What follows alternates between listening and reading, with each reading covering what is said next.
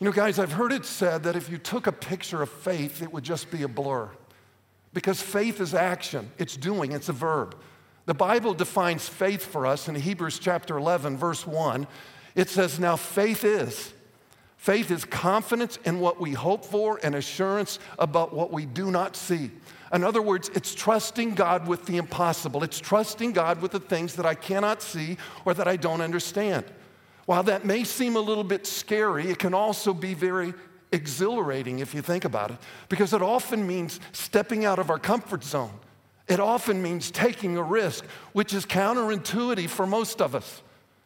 Because most of us try to avoid risk. We stay as far away from risk as we possibly can. Listen to me, guys. You will never accomplish anything great for God if you're not willing to push the limits, if you're not willing to take a risk for the kingdom of God, if you're not willing to color outside the lines.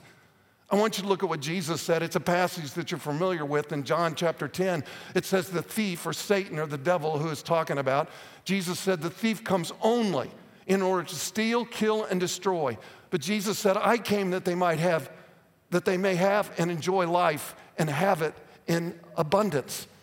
Life was meant to be enjoyed, not just endured. I know that, that, that just seems hard for some of you to comprehend because life is hard. But life was meant to be enjoyed, not just endured. Living by faith ignites a fire in our belly. It magnifies a passion that God has placed within each one of us. Guys, faith was intended to be an adventure. For some of you, this was your first time to trust God with your generosity. You've never done it before, and it's scary, and I get that. For others of you, you made a sacrificial gift. And I'm just saying that in both cases, I recognize it was hard. And yet at the same time, it felt right because you knew you were being obedient to what the Lord asked you to do. For the next few minutes today, I want us to look at a few characteristics of faith. I want you to think about these. And if you're taking notes, number one is faith perseveres even when everyone around you says give up. Faith perseveres even when everyone around you says to give up. Guys, do you ever feel overwhelmed? It's kind of a silly question, I know. We all do at times. Maybe you're struggling with a health issue, or your marriage is in trouble, or you're, you're hurting financially. Guys, whatever it might be, sometimes it feels like it would be easier to give up. Sometimes it feels like it would be easier just to quit. And of course, there's no shortage of opinions in our world, is there? There's no shortage of opinions in our life. People asking questions like, why would you put yourself through this? Why don't you just get a divorce? Why don't you just quit that job? I wouldn't take those treatments if I were you. Listen to me, friends. Faith perseveres. It stays focused on God regardless what it is that you're going through. Faith refuses to give up no matter how hard life is. Now, I've said this to you many times before. We've talked about this on many occasions. I don't believe that God causes the struggles in our life, but I do believe that He wants to work those struggles out for our good if we will just trust Him. He'll use the difficult situations in life to help us grow if we'll only allow Him to. I think that's what James is trying to explain in James chapter 1, which, by the way, James is an incredible book if you haven't read it because James is so darn blunt. He just speaks his mind and says it the way it is. And in James chapter 1, he says, Consider it pure joy, my brothers and sisters, whenever you face trials of many kind. And you think, I don't think about that as joy. But James says it is. Consider joy, my brothers and sisters, whenever you face trials of many kinds, because you know that the testing of your faith produces perseverance. Let perseverance finish its work so that you may be mature and complete, not lacking anything. Guys, do you want to have a stronger faith? Then refuse to give up. Determine that you're going to finish the course no matter what. I want you to listen to what Paul said when he came to the end of his life in 2 Timothy chapter 4. Paul writes, he says, For I'm already being poured out like a drink offering. In other words, Paul knows he's coming to the end of his life. He knows that his days are numbered. He says, I'm already being poured out like a drink offering, and the time for my departure is near. I have fought the good fight, and I have finished the race, and I have kept the faith. Guys, if you read the, the New Testament, some of the letters that Paul wrote, you know that he went through a lot. Seriously, he was in prison several times for his faith. He was shipwrecked. He was snake bitten. He was beaten with 39 lashes five different times. Three times he was beaten with rods. He was stoned, cold, and naked. He was hungry and thirsty. And he goes on and on and on to describe some of the things that he went through. And yet, in spite of all these things, he says what? He said, But I finished the race. In spite of all the difficulties, in spite of all the hardships, I finished the race and I kept the faith. Guys, that's the determination that you and I need to make in our life as well. Paul writes in Philippians chapter 4, he says, Rejoice in the Lord always. I will say it again, rejoice. In other words, he's saying this is a determination you need to make in life because our joy is not based on our circumstances. We've talked about this a lot. Our joy is not based, happiness is based on, on our circumstance. You know, if things are going my way, I'm happy. If things are not going my way, I'm not happy. But joy has nothing to do with our circumstance. Joy has everything to do with my relationship with Jesus Christ. And so, therefore, I have to make a determination. I'm going to rejoice no matter what, regardless what I'm going through. Guys, I don't want Northview to be a church that just goes through the motions week in and week out. I want Northview to be a church that dares to dream, a church that demonstrates bold faith in the communities that we are represented and literally around the globe. Guys, as you know, our secondary goal is $77 million over two years. And it's by far the most aggressive goal that we have ever had. And yet, at the same time, we're a large church with well over 11,000 people that we have a responsibility to disciple. Listen, guys, not only do we need to be bold as a church, hear me please, not only do we need to be bold as a church, but each one of us needs to be bold in our individual lives. And that's not always easy. Because, guys, in every one of our lives, there's going to be a lot of potholes along the way. There's going to be a lot of difficult situations. Jesus warned us that difficult times would come. There's going to be times where you wonder if it's really even worth it. it. It might feel easier to give up on your dream or to give up on your marriage or to quit your job. But, friends, listen to me, please.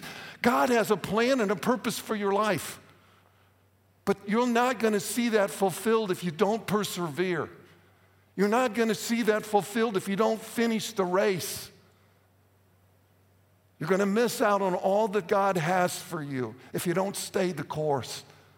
Listen, not only does faith persevere, but number two, faith steps out when the world tells you to stay put. Faith steps out when the world tells you to stay put. Sometimes well meaning people tell us to stay right where we are, to not be so bold, to not move forward.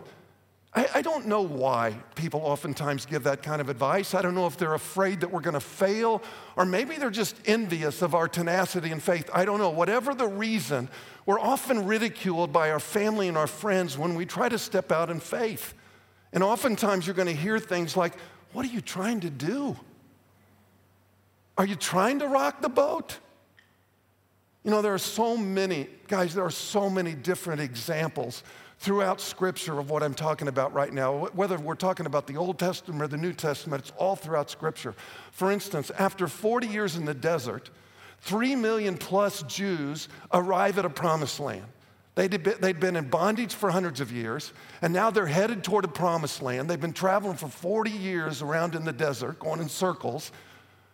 And they're headed toward this land that God has promised them and told them it was a land full of milk and honey, a, a, land that He told them was theirs. And all they had to do was go in and possess it. But instead, they were afraid. So they send out 12 men to spy out the land and to come back and give them a report. And when they returned, Joshua and Caleb said, We can do this. We can surely do this. But the other 10 spies that were with them are saying, No.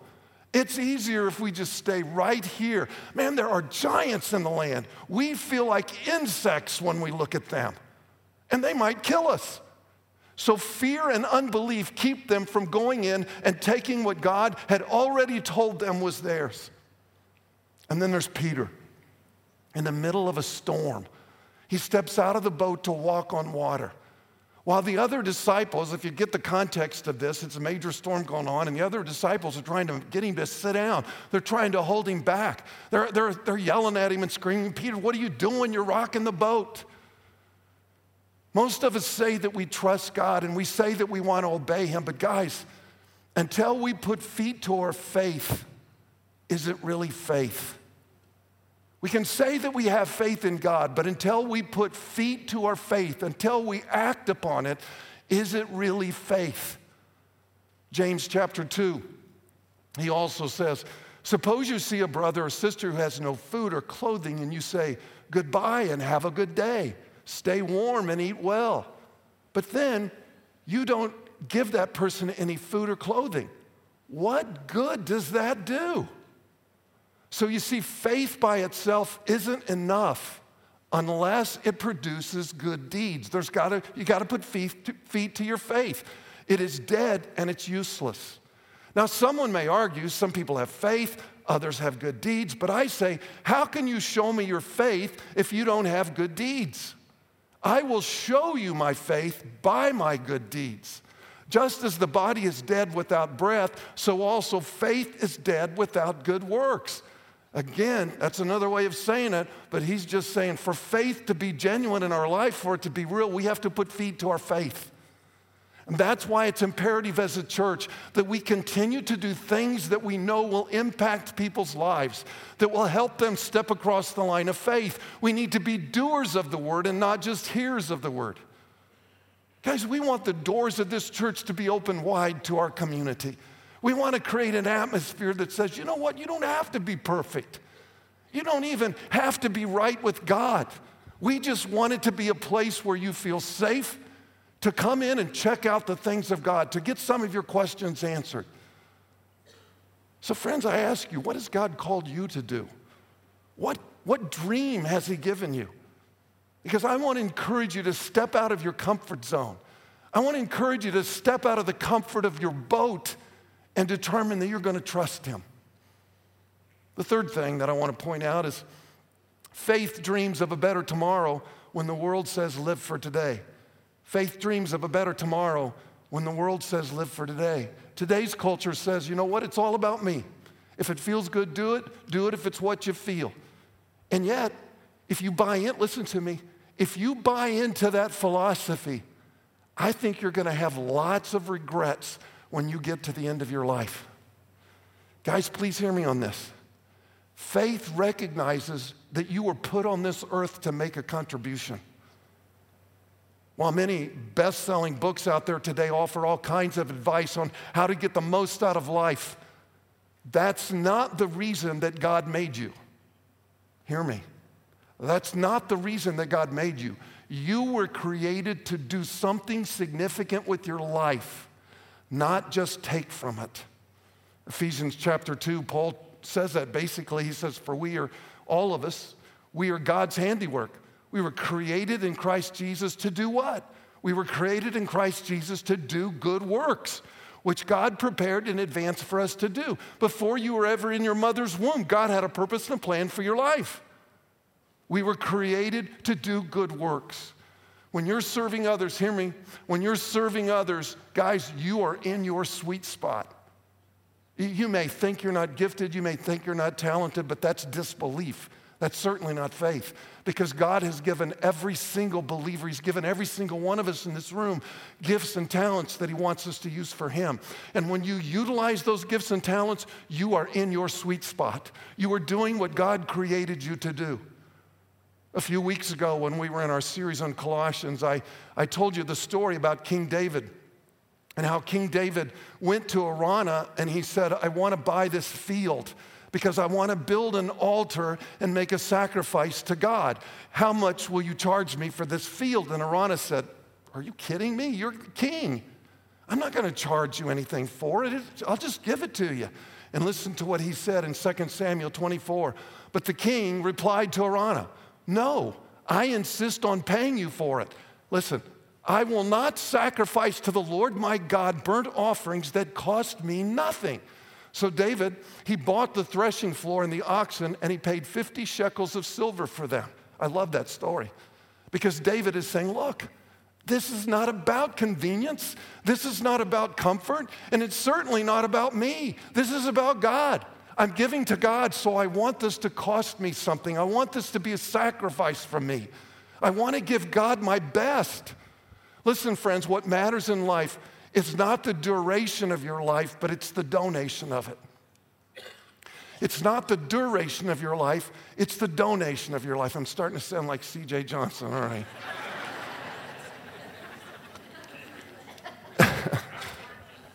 It's not the duration, but the donation. In other words, it's not how long you live, but what you did with your life here on earth.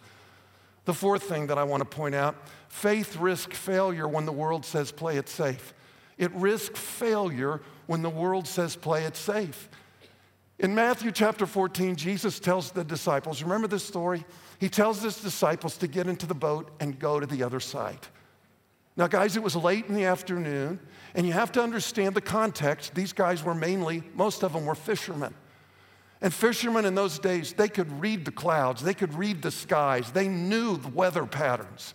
They, they couldn't turn on the evening news to check out what the weather was going to do, and they're never right anyway. But they had to read the clouds for themselves.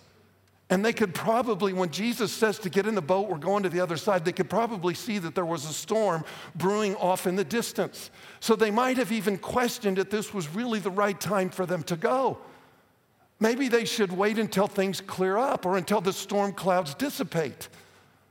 Friends, listen to me. There's always going to be storms in our life. And if we wait for every dark cloud to go away, we will never accomplish anything for God. And of course, we can always, and we always seem to be able to do this, we can come up with a hundred different reasons why this is not the best time. When someone asks us to do something or use our gifts and talents, we've got all of these reasons why. Maybe later. Maybe we should wait for the economy to improve, or maybe we should wait until the kids get a little bit older, or maybe we should wait until we pay off our home. And God is saying, listen, are you going to trust me or not? You know, several years ago, again, for those of you that have been around Northview for a while, several years ago, I felt like the Lord said that I want you to reach 25,000 by 2025. That became our BHAG, big, hairy, audacious goal. And then COVID hit. It seemed unlikely before, but then COVID hit. And now 2025 is only three years away.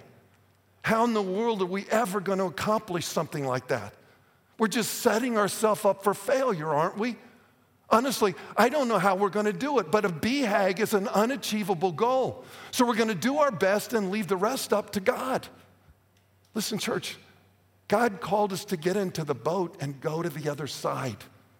So that's what we're going to do, even if it doesn't always make sense. I know 25,000 just seems completely unrealistic, and I know it would be a whole lot less embarrassing if we just stopped talking about it. Maybe just don't, maybe everybody will forget that we were talking about it. And other people would try to argue, and other people would push back and say, Well, Steve, to be real honest with you, why do we talk about numbers anyway? And I already said it earlier on because every number has a name, and every name has a story, and every story matters to God. Every number represents a soul. And so it is important to God, and since it's important to God, it should be important to us. That's why we talk about it. Friends, again, Jesus is looking for Christians that are willing to get out of their comfort zones. He's looking for believers that are willing to declare Christ first and to give him their very best. Will it always be easy? No, absolutely not. The disciples got into the boat, but just as they feared, they encountered this really, really bad storm. I mean, they were afraid they were going to die. That's how bad the storm was. These were fishermen, they were used to being on rough waters. They were used to getting caught out in a storm, but this one had them bothered. Listen, friends, obeying God can be hard. And I'm sure there will be some disappointments, and I'm sure there's going to be some failures along the way.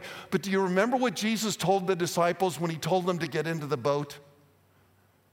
Do you remember what he said when he said, Get into the boat? He said, We're going to the other side. He, he didn't say that we're going halfway over and drown. We're going halfway over and then we're going down. He said, We're going to the other side. You can take Jesus at his word. Friends, Jesus has given us the Great Commission and has instructed us to go into all the world and make disciples. So, regardless of how hard it might be, We have our marching orders, and we simply need to trust Him. While their boat while their boat was being tossed all over the place by the large waves. I mean, you can just, if you can picture this in your mind, of being out on the open sea like this, and waves are slapping up against this fishing boat. And they see what they think in the distance. They can't hardly see through all of the rain and the waves, but what they see in the distance, they thought was a ghost walking on top of the water. But Peter recognizes this is no ghost. He recognizes this is Jesus, and at that moment, his faith begins to soar. And he decides that he doesn't want to play it safe anymore. He's ready to put it all on the line.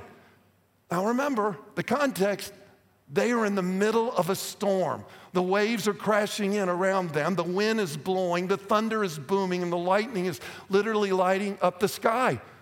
I don't know about you, but storms get my attention. I, left here one night working late and it was storming out and I thought, well, I'll just go on home. So I was going out there and lightning came down and struck one of the trees behind our barn out there at the Carmel campus. And I was walking to my car and I turned right back around and went back into the building. I think I said, I think I'll wait this out. Storms get my attention. But here Peter is in the midst of a storm on the water, and he's so focused on Jesus that he's not even fazed by this storm that's going on around him. In an act of tremendous faith, he literally steps out of the boat onto the water. Seriously, he walked on water. Some of you say, yeah, but Steve, if you read the rest of the story, you'll see that he fell in. He got wet. And that's true. But if you read the context of the story, that only happened after he took his eyes off Jesus. As long as his eyes were fixed on Jesus, he walked on top of the water. The moment, whatever happened that got his attention, I don't know, but the moment he turned from Jesus and appeared at the storm going on, he went down. And so he's still the only man that can say he demonstrated extraordinary faith because he's the only man besides Jesus to ever walk on water. And if you remember Jesus, then what does he do? He doesn't leave him there to drown. I'm sure he's choking on the water from the waves. But Jesus reaches down and he pulls him out of the water. Friends, listen to me. This is what I know. Jesus is looking for each one of us to demonstrate that same type of extraordinary faith. I, I don't know what that looks like for you in this next season. But the question is, the question is, will you trust him? The question is, will you obey him? Remember, God will never listen. God will never ask us to do anything that he won't first give us the ability to carry it out. And that's certainly true when it comes to our generosity. You know, guys, as I wind down, I'll, I'll, wind down my tenure as senior pastor of this church in the fall. And as I wind down my tenure, one of the questions, as you might imagine, that goes through my head all the time is I think, okay, I've got, I've got limited time to speak into the lives of the people at Northview. As their senior pastor, I've got limited time. What is it that I want to say? What is it that I want to speak into your life? And I would tell you, this idea of preeminence is at the top of my list.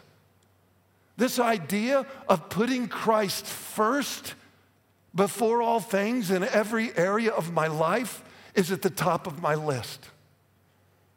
Because, guys, if you don't hear anything else I say on the rest of my time, if you don't hear anything else I say, nothing will make a bigger difference in your spiritual journey, nothing will make a bigger difference in your life than if you get one of those spiritual aha moments and understand what it means to make Jesus Christ preeminent.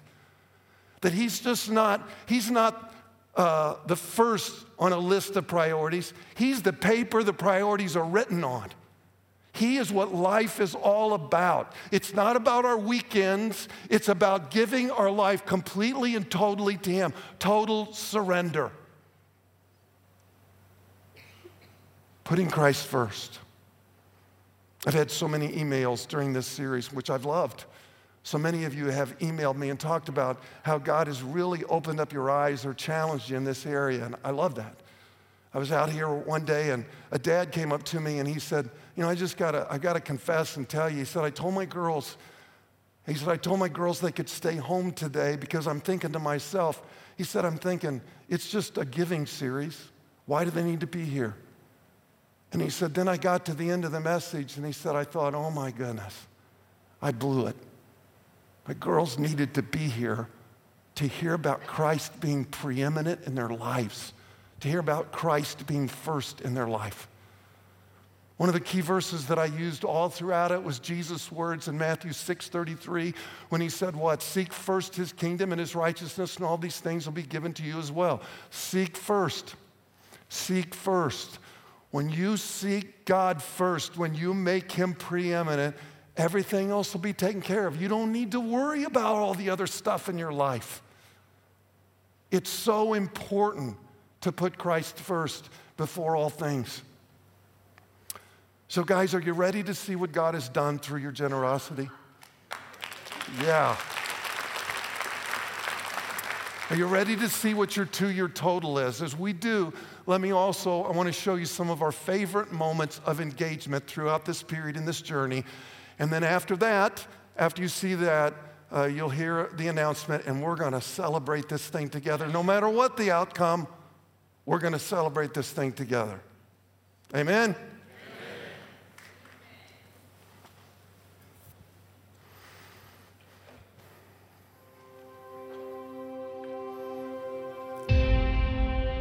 For the past 42 years, the good people of Northview Church have demonstrated such amazing faith. And because of that faith, we've seen him do some amazing things. But, friends, I do not believe that God is done. This is the season right now to do some extreme things. When we're at that point when life is ending, we're going to want to know that we held Christ first. Keep your hands open for God's blessing and then when you get the blessing, it comes back out. You can help somebody else. It just comes back out.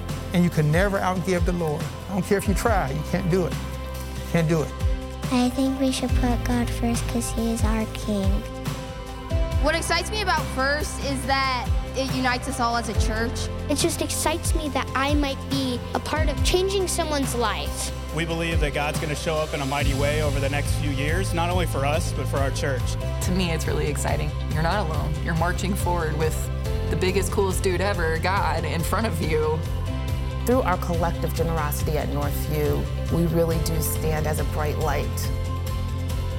You will quickly see that we're a church that's not content with being comfortable or complacent, that we want to take bold steps of faith it's just a much smoother ride when you trust God. It's His story, we're just parts of it. Church, from day one, this first initiative has been about 100% engagement, which is why I was so encouraged to hear that 265 households have made a first commitment. In other words, it's their very first time to give to Northview. And that represents somewhere around a thousand people giving for the very first time.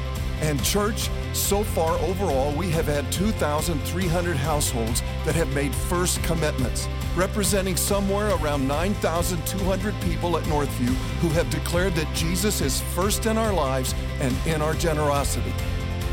I am convinced you look around, you just tap into those around you, and you sense the level of faith that is welling up among us. Church, we're going to change the world. We're going to see God do the unthinkable. We're going to see Christ advance. We're going to see people come to Christ. We're going to see marriages restored. We're going to see addicts delivered. We are going to see this nation come to repentance, and we're going to see the glory of God on display in a way we've never seen before. You ought to give God some praise, and you ought to believe and thank Him for all that He's done, all that He's entrusting us with, and all that He's about to do in and through our church. Come on, somebody. Church, hear me please. Christ is the image of the invisible God. He is the firstborn over all creation, that in all things he might be preeminent. Church, he is first, He went first, and He is before all things. So, friends, let me show you what can happen when we're willing to give Him our best and to declare Christ first before all things. So, Northview, are you ready to see what our commitments and expected generosity over the next two years will look like?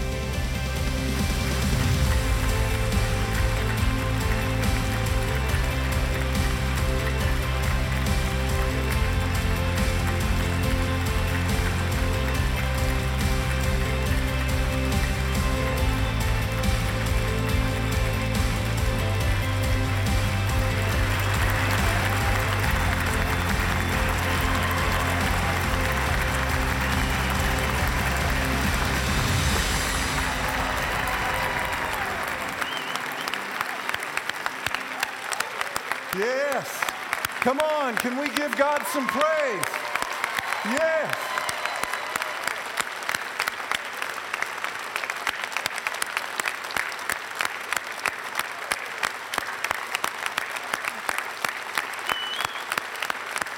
Yes.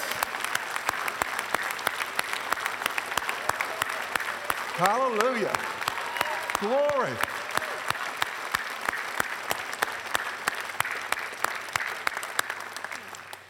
Wow. You can be seated.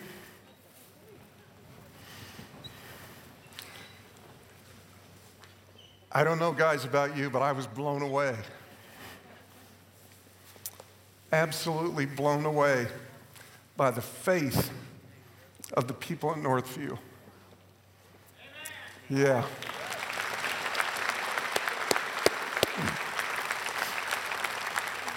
I watched that video this afternoon because we've been, they waited to the very last minute to put it together because literally commitment cards have been coming in all week long. So they waited until uh, Friday evening to finish that up, and it just continued to climb. And I'm sure it will continue to climb this week. But I was emotional as I watched the video.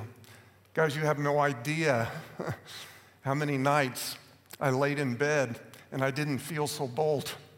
I began to wonder if maybe I had lost my mind with 77 million. A lot of people were questioning me and a lot of people doubting that. And I said, I, they're like, well, how do you know that? How can you? I said, you know what? All I know is what God, I felt like God said to me. We're just trying to be faithful. I just really believe that God is trying to stretch our faith. And once again, Northview, you stepped up, and I'm so, so very, very proud of each and every one of you as your pastor. Thank you Thank you, church, for giving God your best. Thank you for getting in the boat with us, for declaring that Jesus Christ is first in your life. Guys, I'm so excited to see what God is going to do in this next season under CJ's leadership. I really do believe, and I hope by now you've had time, uh, and I know you'll need more time, I'm not telling you that, but you've had time to see that he really is the man that God's calling to lead us into this next chapter. Do you believe that?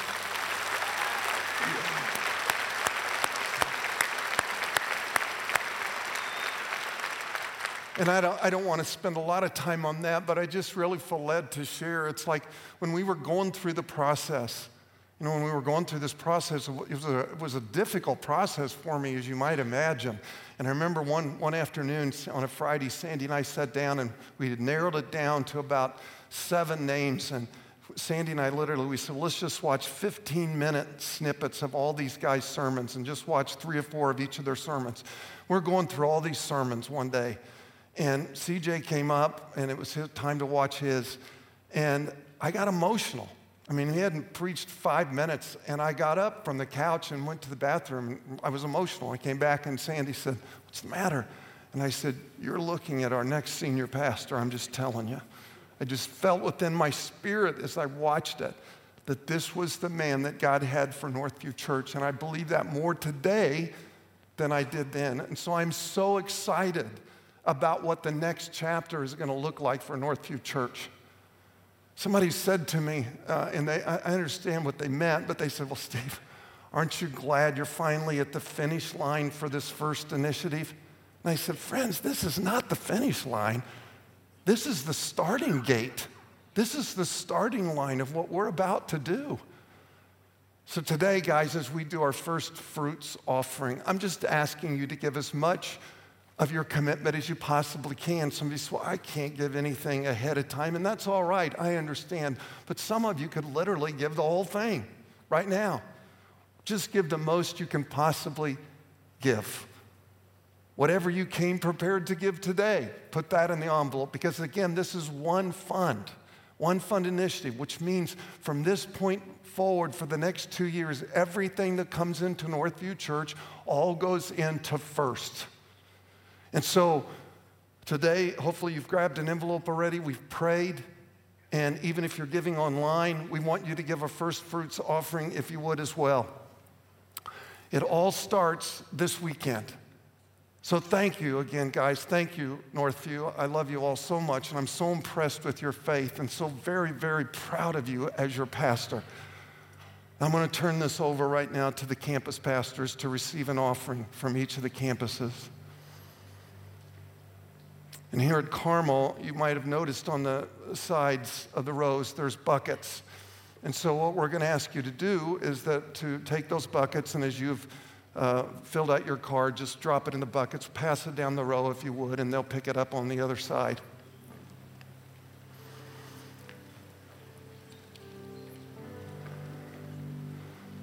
Now, guys, the worship team is going to come and we're going to worship again, but uh, there, there are two things that um, two things that I want to say to you before I turn it over to them. And number one is this hear me.